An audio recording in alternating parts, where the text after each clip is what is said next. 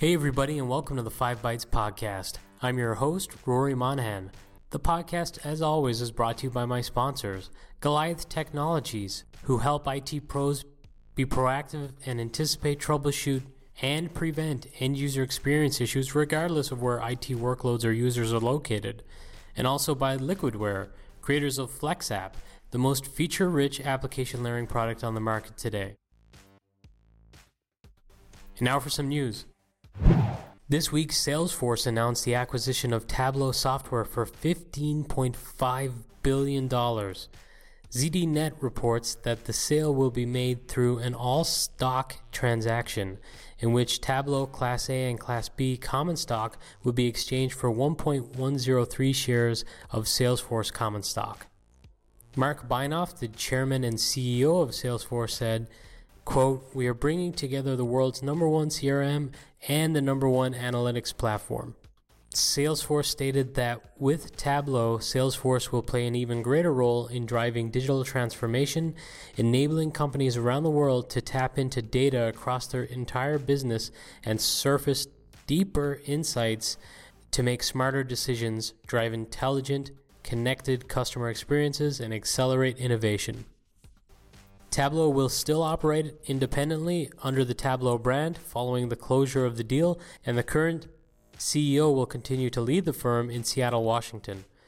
It has been suggested that the acquisition will bolster the enterprise firm's FY20 revenue by 350 to 400 million dollars.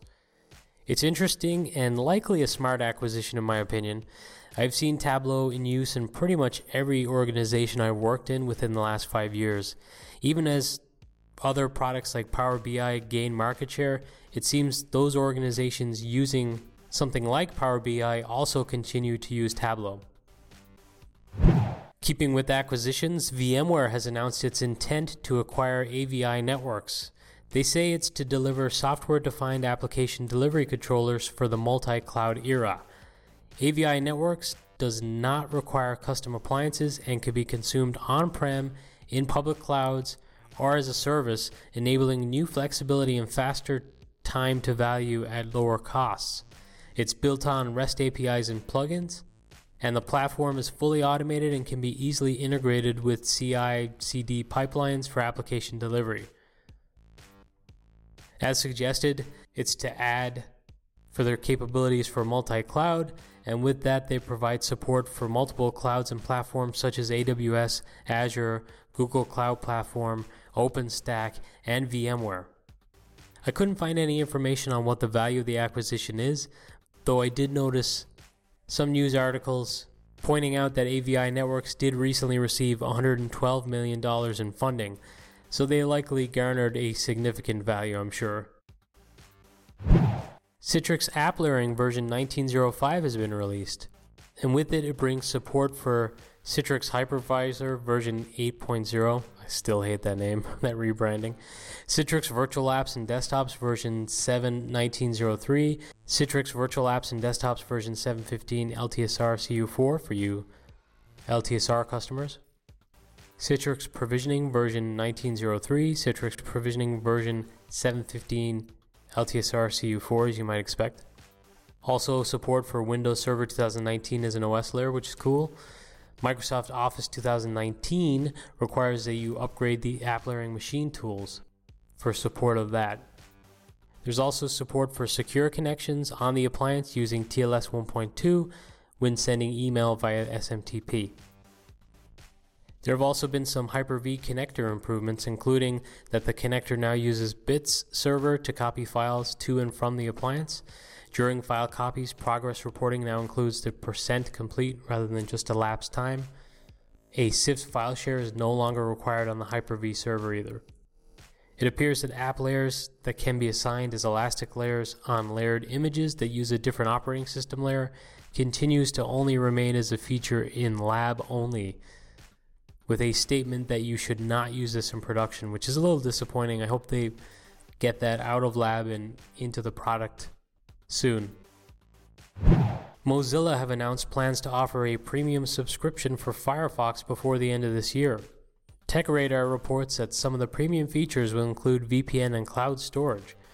Honestly, when I first saw the headline for a Firefox Premium, my initial thought was, well, good luck trying to get people to pay for this when most are attached at the hip to Chrome. But this could actually be a genius move by Mozilla. If they nailed the VPN in particular and bolt on some more features that techies currently pay other third party companies for today, it could be great. The free version of Firefox will remain unchanged, and it's being speculated that this premium browser could release around October. Uber Agent for macOS has now been announced. It will not require any different license, and existing customers will be able to avail of it. The team is also working hard to port all the good qualities from the Windows version of Uber Agent while making sure that Uber Agent feels just right on the macOS platform. Which sounds promising. It's not just going to be a direct port that they wedge into macOS that's not intuitive over there. They've stated they hope to be able to release a beta version later this year. With the completion of everyone's favorite global independent virtualization conference E2EVC last week in Berlin, came the announcement of E2EVC Marathon, which is now the official name for the upcoming event in Lisbon, Portugal in November. Tickets are on sale right now. You should buy your ticket right away to avoid disappointment and also to get in during the early bird sale. As always, if you're a lady techie, you can avail of a free ticket by reaching out to the organizers. There's also some other discounts available for alumni and techies in different types of situations. So check out e2evc.com for more information on that. And speaking of E2EVC, E2EVC Berlin got to witness the announcement of yet another free tool by the genius Tim Mangan. It's called Pullapps. Pullapps is a small agent that you can deploy with desktops to deliver virtual and the new container based application packages without a big clunky backend server and even more management consoles. So if you're invested in AppV today and maybe looking at MSIX, you'll definitely want to check this out. It's perfect for both non persistent and persistent deployments to physical or cloud based desktops. It supports both automatic delivery based on Active Directory groups, or can be used in a self service model where packages get authorized by the user when they select which ones to deploy. And all you need is a file share or web virtual folder on the backend. Pretty cool.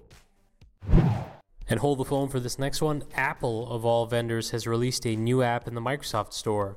The app is for iCloud for Windows. It allows users access photos, videos, mail, calendar, files, and other important information from their iCloud account on the go on a Windows 10 PC with similar behavior as OneDrive, allowing access right from within File Explorer and with the ability to quickly select what files and folders you wish to share and sync. If you use the Apple ecosystem and Windows 10, this could be useful for you. MSIX packaging tool version 1.2019.611.0 has been released. I don't see any new features in this release per se, just some workflow fixes and overall product fixes. BleepingComputer.com reported on a new attack called RAM Bleed, which can be used by hackers to steal sensitive data from your machine's memory. Researchers were able to read an RSA 2048 key from a server running OpenSSH version 7.9. That particular system was running DDR3 RAM, but researchers at this time suspect it would also work against machines running DDR4, as they are leveraging the previously reposted Rowhammer vulnerability, which could work against DDR4. In this particular vulnerability, or attack, they're actually reading the data, not modifying it, which is a little different to the original Rowhammer attack. For this, they are able to do this all with standard privileges too. Rambleed has received the tracking number CVE 2019 0174. Preventing a Rambleed attack is possible on systems where memory encryption is active. This can be achieved this can be achieved when the trusted execution environment feature is enabled on the processor. Intel suggests using DRAM modules that are resistant to Rowhammer style attacks. Which, geez, thanks for that intel. if somebody's got DRAM modules that are not resistant to Rowhammer style attacks and they're not near a hardware refresh, that kind of leaves them in the lurch, I guess. Dirk-Jan Mollema posted a blog post on some of his and others in the security community's research on multiple Windows Server and Active Directory vulnerabilities. When combining a few different vulnerabilities, an attacker has a perfect storm to gain instant domain rights. The main issues used are a bug in the spool service, NTLM authentication, and relays through Active Directory or LDAP. The possible attacks include using any AD account, connect over SMB to a victim exchange server and trigger the spool service bug. The attacker server will connect back to you over SMB, which can be relayed with a modified version of NTLM Relay X to LDAP. Using the relayed LDAP authentication, grant DCSync privileges to the attacker account. The attacker account can then use DCSync to dump all password hashes in AD. Pretty scary, right? Also, if you use an AD account, connect over SMB to the victim server and trigger the spool service bug. The attacker server will connect back to you over SMB, which can be relayed with a modified version of that NTLM Relay X to LDAP. Using that LDAP authentication, grant resource based constrained delegation privileges for the victim server to a computer account using the control of the attacker. The attacker can then authenticate as any user on the victim server. So, some similarities, a little bit different in that second one using resource based constrained delegation privileges and impersonation, but both equally devastating. Dirk-Jan uses Exchange servers as an example. I'm unsure if other servers with different roles installed could also be used in this example, but I'm guessing so. The vulnerability has been addressed via CVE 2019 1040, and Dirk-Jan recommends getting patching with the June patches on your servers as soon as possible. Microsoft customers aren't the only ones having security fun this month. Google calendars are now being targeted through sophisticated unsolicited calendar notifications. By the description provided by threatpost.com, it appears it launches a phishing attack attempting to get users to enter sensitive data like credit card details. Google are working on blacklisting the bad actors for now, but threatpost.com also suggests that mobile users can protect themselves from calendar phishing specifically by turning off the automatic adding of invitations to their calendars. And as always, if users aren't sure whether a website they're redirected to is real and safe, they should never enter personal information. I mean, that's security compliance and training against phishing attempts 101. So it seems like every week there is more bad news regarding successful hacks and new vulnerabilities being exposed. You may have heard about the ransomware attack, for example, that brought down the city of Baltimore's networks. They've been trying to recover for some time now and still have only issued new logins to only a fraction of their employees. Recovery is estimated to be costing the city about $10 million, with a further $8 million lost due to being unable to process payments for things like parking tickets. Another example the maker of scanning technology used on the US borders for scanning vehicle license plates has been hacked with blueprints and files that were gained during the hack getting dumped online. More and more examples of Bluekeep exploits continue to get published online too. Yubico, the makers of the popular YubiKeys, announced a bug with versions 4.42 and 4.44 of their devices, causing the randomness to reduce of their encryption. There is now an active key replacement program for the affected FIPS devices in the case of the YubiKeys, and if you have not been contacted by Yubico and you use those versions, possibly maybe you bought it through a th- different third party, well, there is a portal for submitting to get your keys replaced. It just seems like there's a never ending fight to stay secure.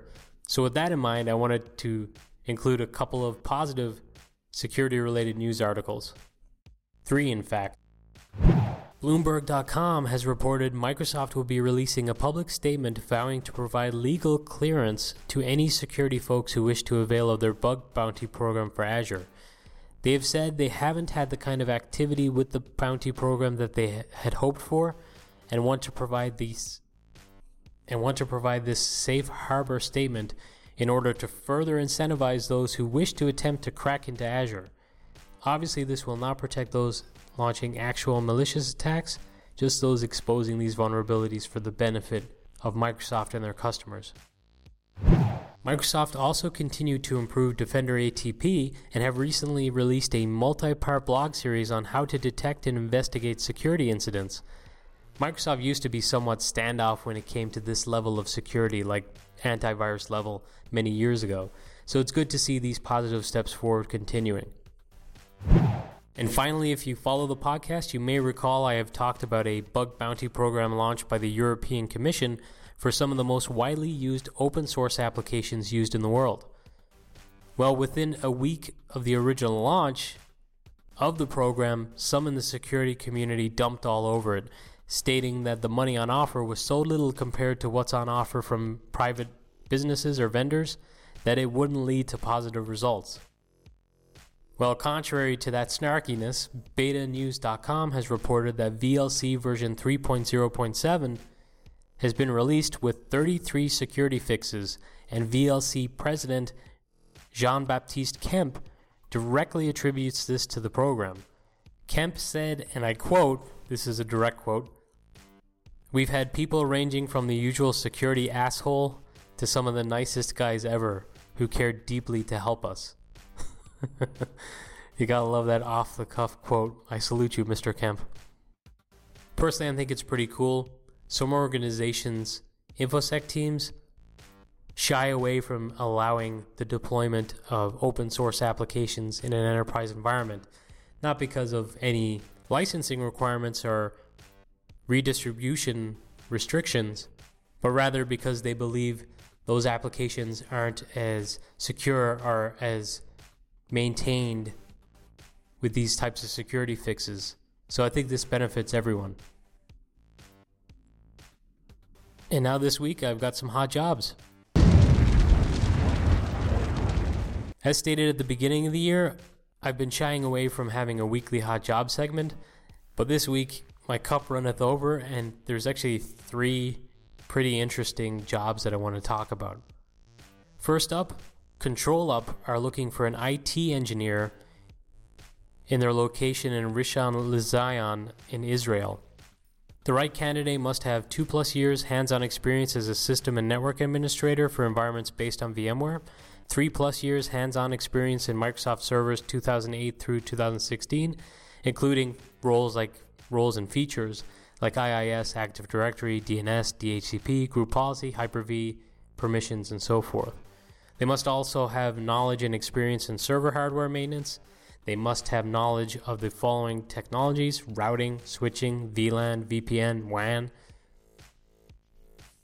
And must also be somebody who takes initiative to resolve problems and suggest or implement improvements.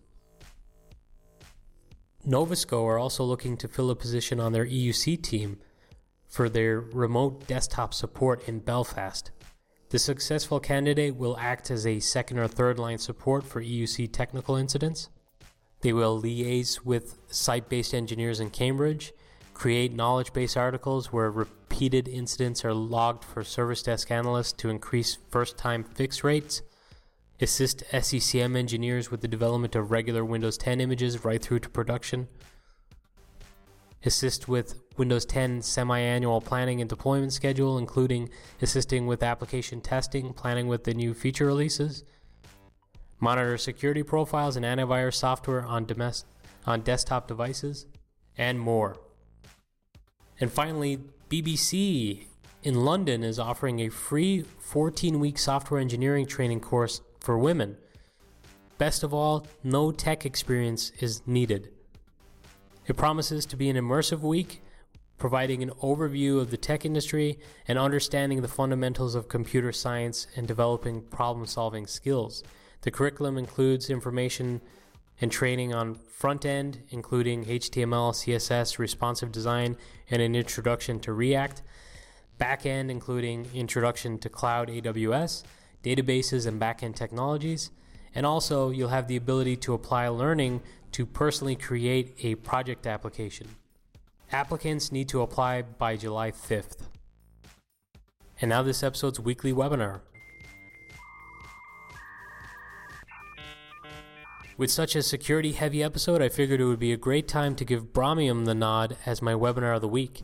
The podcast is a little late this week. I was going to highlight their monthly threat report and also a webinar that took place this week, but since it has already taken place, I can just point you to the recording of that webinar that is already available, and it's on the topic of Emotet, which is a fast spreading Trojan. So if you've got a security interest or you just like to learn about this Trojan that's spreading like wildfire, check out the webinar that I provide with this episode, which is episode 76 on 5bytespodcast.com. You'll find it in reference links.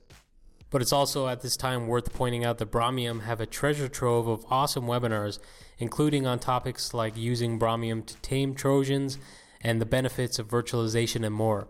If you aren't familiar with Bromium, do yourself a favor and take a look. It's really mind blowing technology. And now, this episode's scripts, tricks, and tips. The awesome community created bite sized cloud design principles and architectural recommendations book has been released, and it is available right now on Amazon. The book was initiated by Bas van Kaam and Christian Brinkhoff and features lots of great information and tips from community experts, CSPs, customers, and just the general community around cloud design principles. The book has actually already reached number one for tech books in multiple countries. Congrats to Bas, Christian, and all who contributed. This is a reminder of the power of the community. And that's it for another week. Thank you all so much for listening.